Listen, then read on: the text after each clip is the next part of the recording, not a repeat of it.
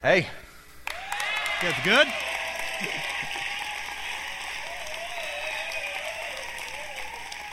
I love you too. I do. Hey, let me take liberty and say a couple things before we jump in. One, I have missed you guys very much so. I realized this morning it's been about 7 months since I have been here on a Sunday morning with you all, and you know, it's crazy how time flies that quickly, but I told somebody last service, just being able to hang out and to see everybody has been what I've been looking forward to. The speaking part, that's just the icing on the cake. So I'm glad to be here with you guys this morning. Secondly, I want to say thanks to all of you guys who have prayed for us in Cartersville, who have stopped and encouraged us along the way, whether through Facebook or we've ran into you, out in public somewhere. I'll just steal a line from a good friend of mine. When people have been asking how are things going in Cartersville, my common response has been better than they should be. Better than they should be. You look at that church and all it's been through and all it's experienced and all that God has done over the last several months, and I'm telling you, man, I've just sat back and went, man, there's no way I could have ever pulled that off. There's no way my team could have ever pulled that off. God is just doing stuff there that only He can do. And so I just appreciate your encouragement, your prayers. Continue to pray for us. We're praying for you guys all the time.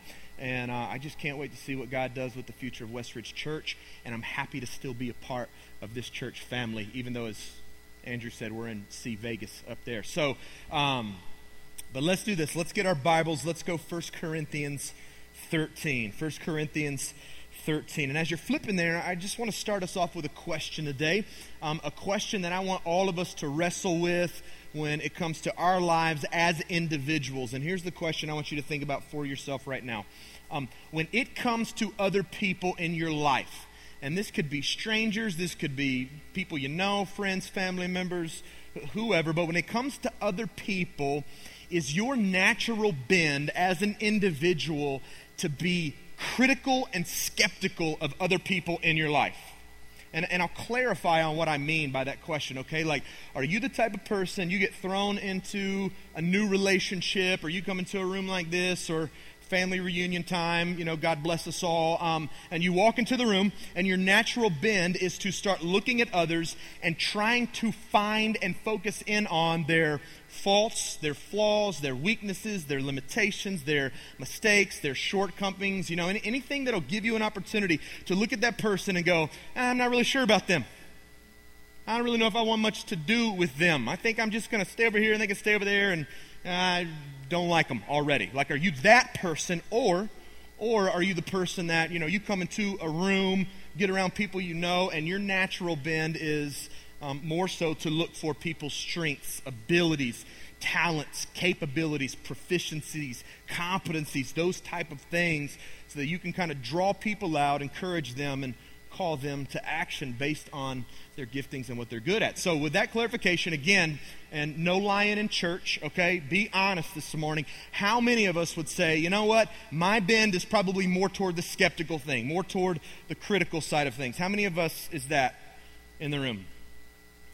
Okay, cool. Thank you for being honest. If you're sitting around one of these people, lay hands on them. We're going to have a time of prayer. I'm kidding. We're not going to do that. But in all honesty, let me say this to you. There have been plenty of times in my life, and even still today, where I feel like my natural bend goes toward that critical, skeptical place in a hurry.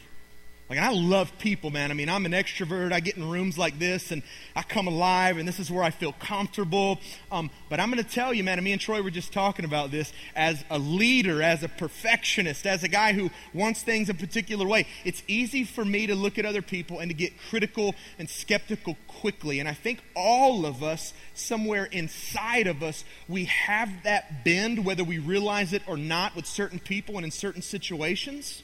And here's what I want to say to all of us today, especially those of us that say, man, that's my bend. Like, I really go that way easily. And I'm speaking to myself as well. Here's what I'm going to say.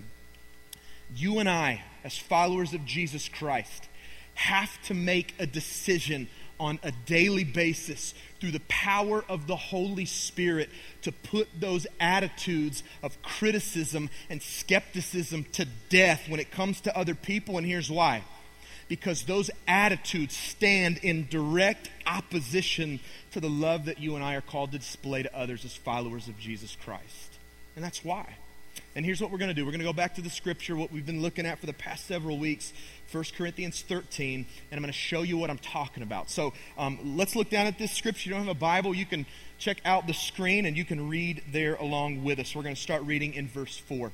Here's what the Bible says. It says, love is patient and kind. Love does not envy or boast. It is not arrogant or rude. It does not insist on its own way. It is not irritable or resentful. It does not rejoice at wrongdoing, but rejoices with the truth. Love bears all things, believes all things, hopes all things, endures all things. Love never ends. As for prophecies, they'll pass away. As for tongues, they will cease. As for knowledge, it will pass away. And then skip down to verse 13. Paul closes out this passage by saying, so now faith, hope, and love abide these three, but the greatest of these is love. So in case you haven't been here over the last several weeks, let me catch you up on what we've learned really quickly from this passage. We've learned that the type of love that Paul is describing here in 1 Corinthians 13, it's a love called agape love. It's supernatural, unconditional love. It's love that we show to others even when they don't deserve it. It's love that we show to others for absolutely no reason at all. And agape love is the same kind of love that God showed all of us in Jesus Christ. And Paul says that love, agape love, it's patient, it's kind toward all people, gentle toward all people, even people who treat us poorly or unjustly. This love, it doesn't try to elevate ourselves over others. Instead, it's humble, it's contrite, and it always looks out for the interests of other people before it considers our own. This type of love, it refuses to get angry quickly. It refuses to look at the wrongdoing of others and to keep track of those things. And as we talked about last week, agape love is a love that refuses to celebrate sin and wrongdoing in the lives of others because we know where sin leads. It leads to destruction and it leads to death, but instead we rejoice when people come to an understanding of the truth of who Jesus is and what he wants to do in their lives. And he goes on in verse 7 to define love further, agape love, and here's what he says. And if you're taking notes, write this down because this is our big truth we're going to focus in on for today. Paul says love, agape love for no reason at all. It is a love that bears, believes, hopes, and endures all things. Now, what I want to do is spend some time breaking down verse 7 and talking about what each of those four words mean so that you and I can understand how attitudes of criticism and skepticism toward others keep us from truly displaying the love of Christ. Now, here's how I want to start. I want to start with those two words in the middle of this verse, those words believe and hope. Take a note, write this down. That word believe, it simply means that you and I, when we love people with the love of Christ, that we choose to look at others and to find the best in them.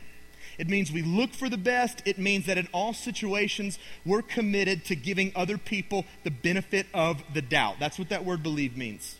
Now, the word hope, that means that not only do we look at others and want the best for them, but that word hope also means that when we look at other people, we have confidence and an expectation that people around us are going to continue to develop and to mature into the people God created them and saved them to be.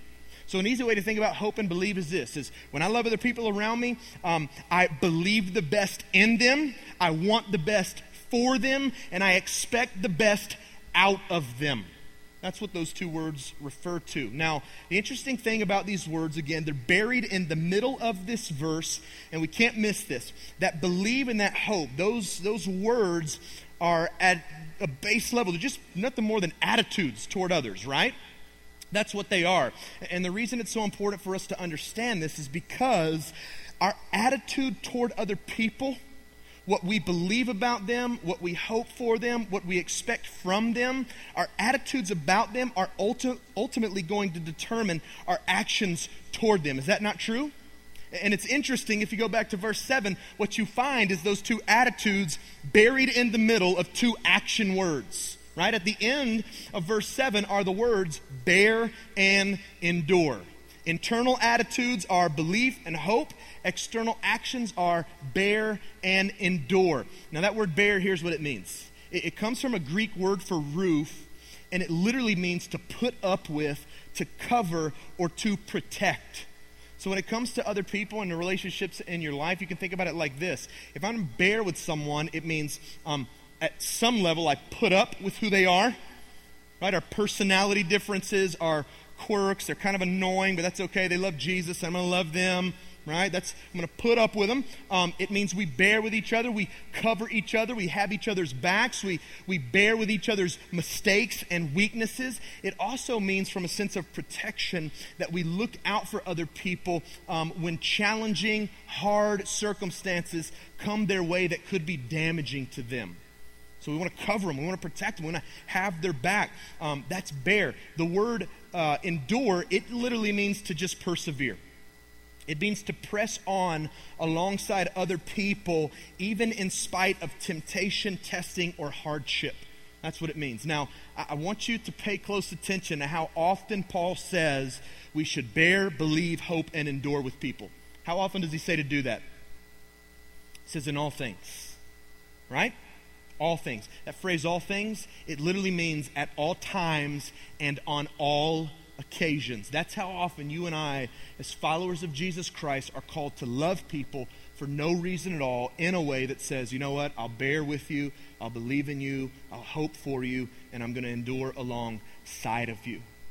Church, the only way that you and I can have each other's backs, protect each other, cover each other, endure alongside each other, is to see each other in the right light. It's attitude.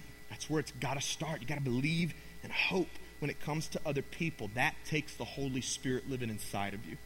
That takes you making a decision every day through the power of the Holy Spirit to make a choice to see other people like Christ has seen you. This is what agape love is about.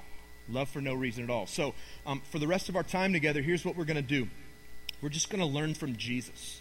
We're going to learn from Jesus about how this type of love, agape love, love that bears, believes, hopes, endures, we want to learn from him about how this love looks like when it's applied in real life toward other people. So if you still have your Bible open, I want you to flip back to John chapter 13. John chapter 13. And this might be a familiar passage for some of us in the room today, but we pick up in John 13, and Jesus is with his disciples. It's the night before he's going to be crucified, and they're having the Passover meal together. And we're going to pick up, we're going to start reading in verse 2, and here's what the Bible has to say. It says, "During supper, when the devil had already put it into the heart of Judas Iscariot, Simon's son, to betray him, Jesus, knowing that the Father had given all things into his hands, and that he had come from God and was going back to God, arose from supper. He laid aside his outer garments, and taking a towel, tied it around his waist. And then he poured water into a basin, and he began to wash the disciples' feet and to wipe them with the towel that was wrapped around him." Now, I want us to stop here and talk for a moment so that we can get a full understanding of what's going on in this passage, okay? During the time of Jesus, when you traveled from place to place, you got to where you wanted to go by walking. I mean, there were no trains, planes, automobiles, right? You just strapped on the sandals and you headed out. And so back then, during this time, the roads, they weren't paved, they were dusty, they were dirty, open-toed shoes. So by the time you got somewhere, your feet were going to be nasty. It was customary during this time that if you were going to someone's house for dinner, there would be a servant waiting by the door with a water basin and a towel to wash your feet when you got there, so you didn't have to sit through dinner with dirty feet. Now, that servant, he was typically the lowest servant in the household. He was at the bottom of the servant ladder, and he was usually a non-Jewish slave. Now, I can understand why that guy was like lowest servant in the household. Like, it makes sense to me why that guy got the foot washing job. Reason is simple, because feet are disgusting, right? Anybody with me on that? Listen, I'm the type of guy, I don't do feet. You touch me with your foot, I'll break your leg. Like, I don't do feet. And so it makes sense to me to go, yeah, guy at the bottom of the totem pole, he gets that job. Well, since Jesus and his disciples were having dinner in a borrowed room, guess who wasn't there? Foot washing guy. Like, nobody was going to pay that guy to be there for them to wash their feet. So they had dinner together, and they sat through the entire dinner with dirty, nasty feet. Well, the Bible tells us as dinner's wrapping up that Jesus' disciples, they start getting a little fired up with each other. Luke 22:24 actually tells us a dispute breaks out among them, and they start arguing with each other about which one of them is the greatest. So it's literally a battle of, I'm better than you, and here's why. This is going on at dinner, and it was in the middle of this fight among the disciples that Jesus decides to teach one of the greatest lessons in love and humility that these guys would ever learn. And I want you to just imagine the scene with me. These guys, they're fighting so intensely. John, you're a loser. I'm way better than you, right? Thomas, you're not even going to believe Jesus rises from the dead in a few days. This is going on at the table, right? I'm so much better. And so Jesus, in the midst of this fighting, and nobody realizes what he's doing because the fighting's so intense, he just gets up, stands up from the table. Nobody notices. Walks over to the door where there's a towel and a water basin. The Bible says he wraps the towel around his waist. He walks back over to the end of the table where that first guy's sitting, and he gets on the floor. He dips the towel in water, and he just starts wiping the guy's foot off. Now, can you imagine being that first guy? Right? I'm yelling down the table at some dude who I'm way better at, and I know it, and then something wet is touching my foot. And the guy's kicking, and what in the world? And he looks down, and there's Jesus.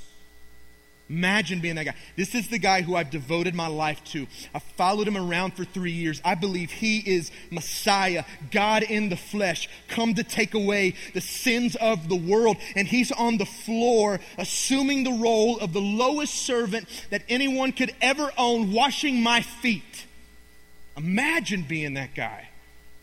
I just assume he's speechless. I don't even know that he could come up with words. And then Jesus, he starts moving from disciple to disciple, doing the same. And I just, I imagine the scene. And I think there probably had to come a time where the room just grew so quiet because of what was going on that you could have heard a pin drop. Church, you know what Jesus was doing in this moment? He was putting on display agape love toward these men.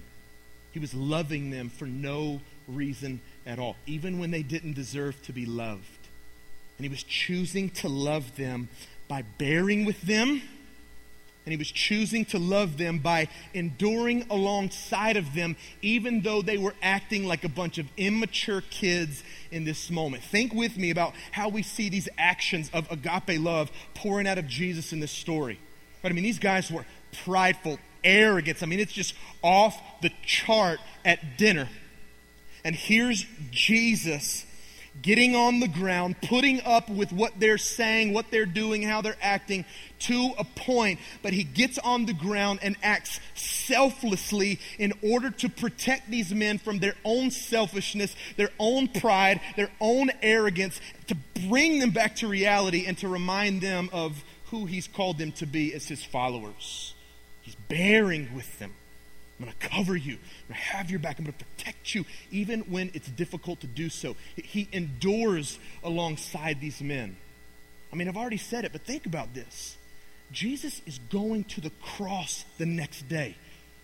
He's going to be arrested this same night and beaten and tortured. These guys should have been ministering to him in this moment. These guys should have been on the floor washing Jesus' feet. But you know what he does? He gets on the floor and he chooses to love these men. He endures alongside of them in spite of what's heading his way. One of the guys he gets down in front of is Peter. Remember what Peter did after Jesus was arrested? He denied Jesus, not once, not twice, 3 times. I don't know that man. I've never seen him before. One of the guys he gets down in front of is Judas. Remember what Judas does? He sells Jesus out to the religious leaders of his day for a few silver coins, the same amount of silver coins you would buy a slave for in Jesus' day so that he could be handed over to the Roman officials to be put to death. Again, he gets back down in front of Thomas. Thomas, the guy who, after Jesus rises from the dead and all the disciples are going, Thomas, we believe this. Remember how Jesus said he was going to come alive again? We saw him. And Thomas is going, not going to believe it. I will not believe it until he's standing here in front of me and I can see the wounds and put my hand in his side. I will not believe he's alive. And Jesus knows all of this about these men, yet he gets down on his hands and knees. He chooses to love them, chooses to endure alongside of them, and he washes their feet. He loves them for no reason at all. I mean, church, he knew every single one of these guys after his arrest would leave him, abandon him, run out of fear for their own lives, and leave him during his greatest time of need. I mean, I know Jesus is fully God, but listen, when he was alive on the earth, he was also fully man. And I have to imagine that in this moment, some of those relationships in the room, they may have been tense, they could have been strained, probably tough on Jesus to make that choice to love these men like he did. But you know what he did? He persevered, he pressed on, he endured, and he just loved them anyway. Now, I think that when we pay attention to the scriptures, we see why Jesus chose to bear and endure with these guys. And I think what we see here is, we're going to continue to read this passage together. I believe what we see here is Jesus making a choice to still, in spite of how these men were acting, to still look for the best in them and hope and expect the best from them. And I think it's because of that belief and that attitude toward these men we see in Jesus. It's why he could so easily bear and endure alongside of him in this moment. Go back to the scriptures with me and let's read, and I'll show you what I'm talking about. We'll pick up in verse 12. The Bible said, when he, Jesus, had washed their feet and put on his outer garments and resumed his place, he said to them, guys, do you understand what I've done for you? You call me teacher and Lord, and you're right, for so I am. If I then, your Lord and teacher, have washed your feet, you also ought to wash one another's feet. For I've given you an example that you also should do as I've done to you. Truly, truly, I say to you, a servant is not greater than his master, nor is a messenger greater than the one who sent him. If you know these things, blessed are you if you do them. Think about this with me. In this moment, Jesus had every opportunity to look at these guys and go, are you kidding me? We've been together for 3 years. How many times do we have to have this conversation? You guys are still arguing about who's the best, who's the greatest. Haven't you guys learned by now that to be my follower, it's about humility and contrition and forgetting about yourself and denying yourself? And, I mean, Jesus could have easily looked at these guys and said, you guys are just morons, right? I mean, I had hopes for you that you'd go on and change the world, but I'm starting to question this thing now. Maybe I should have called some different guys to follow me. I don't know. But he didn't do that. Instead, he looked at them, and here's what he said. He said, guys, you're better than this. Guys, I believe you're better than this. Guys, I expect more from you than this. Jesus looks at these men and he goes, listen, I'm your leader. I'm your teacher. I'm your master. None of you are greater than me in this room. And if I, as your Lord and teacher, can get on the floor and wash your feet, I believe and I hope and I expect that you'll do the same for each other. I mean, this is Jesus looking across from the table to these guys and saying, man, you know what? I'm not done with you. I believe in you. Even though you're acting your worst, I'm going to believe the best. Even though I can be critical and skeptical right now, my expectations are more for you than this. I mean, Jesus saw these men as men he created and loved and valued, men he had called to do ministry alongside of him, men, again, who he had put expectations on and confidence in to go out after his resurrection and to become some of the most bold revolutionaries the world has ever known for the sake of the gospel and the kingdom of God. And these guys did go out and change the world like Jesus had hoped and expected. And I truly believe that in this moment, the attitude that Jesus kept toward these men, again, allowed him to love them for no reason at all, to bear with them, to endure alongside of them, and to put on the same kind of love toward them that he's given to all of us here today. Now, church, here's my question for us as followers of Jesus. Are we loving people like this? Are we loving people like this? Are we loving people? Are we loving each other? We're loving those outside the church like we see Jesus loving these men in the scriptures in a way that believes the best for them, hopes the best for them, in a way that chooses to bear and endure alongside of them at all times and on all occasions, even when it's not easy to do so. I mean, think about some of the relationships in your life right now. If you're married, think about your spouse, your husband, your wife. Do you believe the best in them? Are you always quick in all situations to give them the benefit of the doubt? Do you hope the best for them? Do you want the best for them? Do you have confidence in them, expect the best out of them?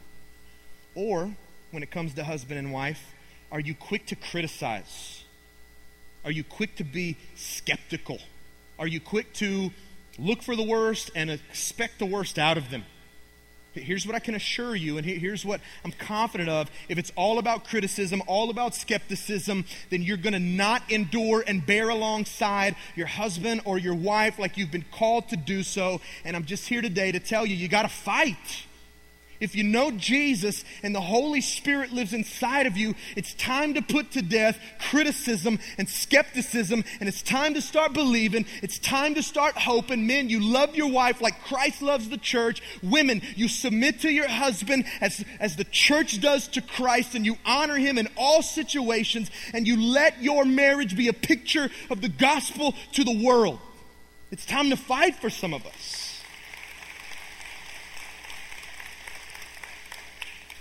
Parents, what about with your kids? What about with your kids? I was a student pastor for over 11 years before going up to Cartersville to pastor that church. And here's what I can tell you about a lot of parents I've met. There's a lot of parents out there that when it comes to their kids, they look for the worst and they assume the worst.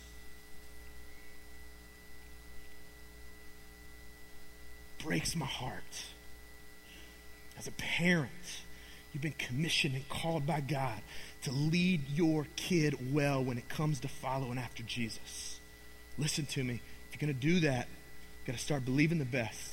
You've got to start hoping for the best, wanting the best. And at all times and on all occasions, you've got to bear with them. You've got to put up with some annoying stuff, okay?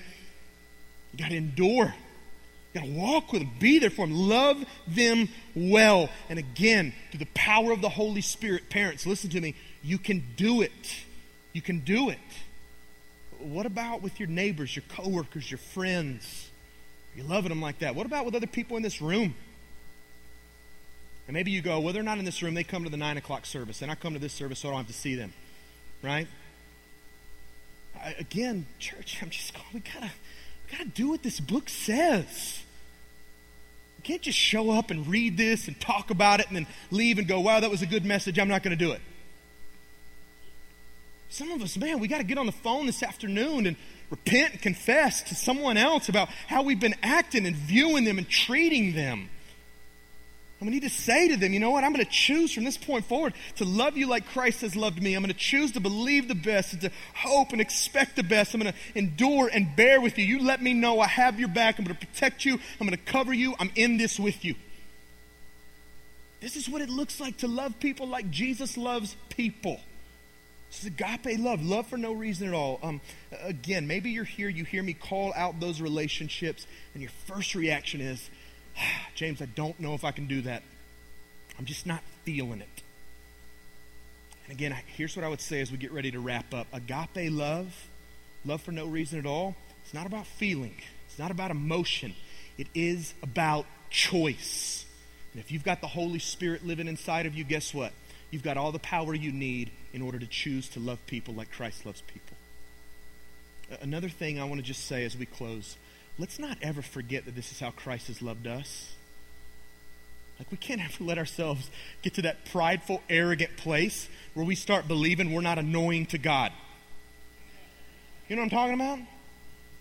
Like, once you start believing God doesn't have to put up with you, like, you're in a dangerous place. Praise God he loves us in a way that says, I'm going to put up with you, I'm going to bear with you. Even though you act like an idiot sometimes, I'm going to look for the best. I'm going to expect the best. I know you can be who I created you and saved you to be, and I'm going to persevere alongside of you even when it's tough to do so. You see, when we remember that's how God loves us as individual people, it's a lot easier for us to give that kind of love away to others. So let's not ever fall into that trap of believing that God hasn't loved us like this. I want us to close... just bringing it back to a question. I love verse 1 in that passage. We didn't read it, but here's what the Bible says. It says, Jesus, he loved these men to the end. Loved these men to the end. The question I want you to wrestle with as we get ready to pray and close is this. Who do you need to love to the end? Who do you need to love to the end? Who do you need to bear with, endure with, believe in, hope for? Who do you need to love to the end? We're going to take some time and pray about that. And I just want to invite you during this moment, ask God to put some people on your heart.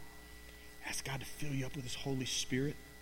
Ask God to give you everything you need to love people like He's loved you. So you bow your heads with me. If you're here in the room today and you don't know Jesus, you've never come to a point where you've accepted Him as Savior, as Lord, as God, I just want to say to you today that it's impossible for you to give away the kind of love that we've talked about this morning until you've experienced that love for yourself. It's impossible for you to give away this kind of love without the Holy Spirit living inside of you, and that comes through a relationship with Jesus. So if you're here and you've never put your faith and trust in Him, again, as Savior, Lord, God, I want to give you the opportunity to do that this morning. And the Bible says that coming into a relationship with God through Jesus Christ, it's about repentance and belief. It's about changing your mind about who Jesus is and about who you are. And that change of mind will ultimately lead to a change of direction in your life. This morning, you need to be willing to believe and confess some things to be true of Jesus. And there's no magic prayer that saves anybody, but if you need a relationship with Him today, you can just say something like this. You can say, God, I believe today that Jesus is God. I believe He's perfect, sinless. And I believe that He came to this earth to die on the cross for my sins so that my sins could be forgiven, covered, and that I could be loved and accepted by You. God, I believe that Jesus rose from the dead 3 days after He died to conquer death and to bring the world eternal life. And God, today I just ask You through Jesus, give me eternal life. Save me, forgive me, make me a new creation. God, put Your Spirit inside me so that I can be enabled to live how You want me to live, to love how You want me to love. The Bible says you believe and confess those things. Repent of your sin. God welcomes you into His family. He will put His Spirit inside of you. He'll start changing your heart and your desires and your attitudes. Right now in this moment, He has changed your eternity already. I just want to encourage those of you who made that decision this morning to tell somebody before you leave. Tell a friend, a family member, a pastor here at our church. Take out the connection card that you got when you came in the door a few minutes ago and just mark that box that said, today I accepted Christ as my Savior. Drop it at the Help Center on your way out. We'd love to pray for you, encourage you, give you some resources that can help you get started in your relationship with Jesus. For the rest of us, I want us to spend some time praying, worshiping, remembering, reflecting. So maybe some of us need to get on our face with our spouse, commit to fight for each other. Maybe some of us need to do the same with our kids. Maybe some of us need to reconcile a relationship with somebody else that's in this room.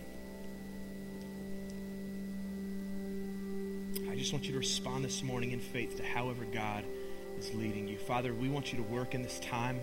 I pray that Your Holy Spirit, God, would just sweep through this place in a mighty and powerful way. God, do not let us leave this place the same we came in. God, we thank You for Your overwhelming love for us. And I pray this morning, God, as we sing about that love, God, that You would just transform our hearts, transform our minds, and send us out of here, God, with the heart, God, with the desire to love others like You've loved us. God, we trust You for that. We pray this in the name of Your Son, Jesus.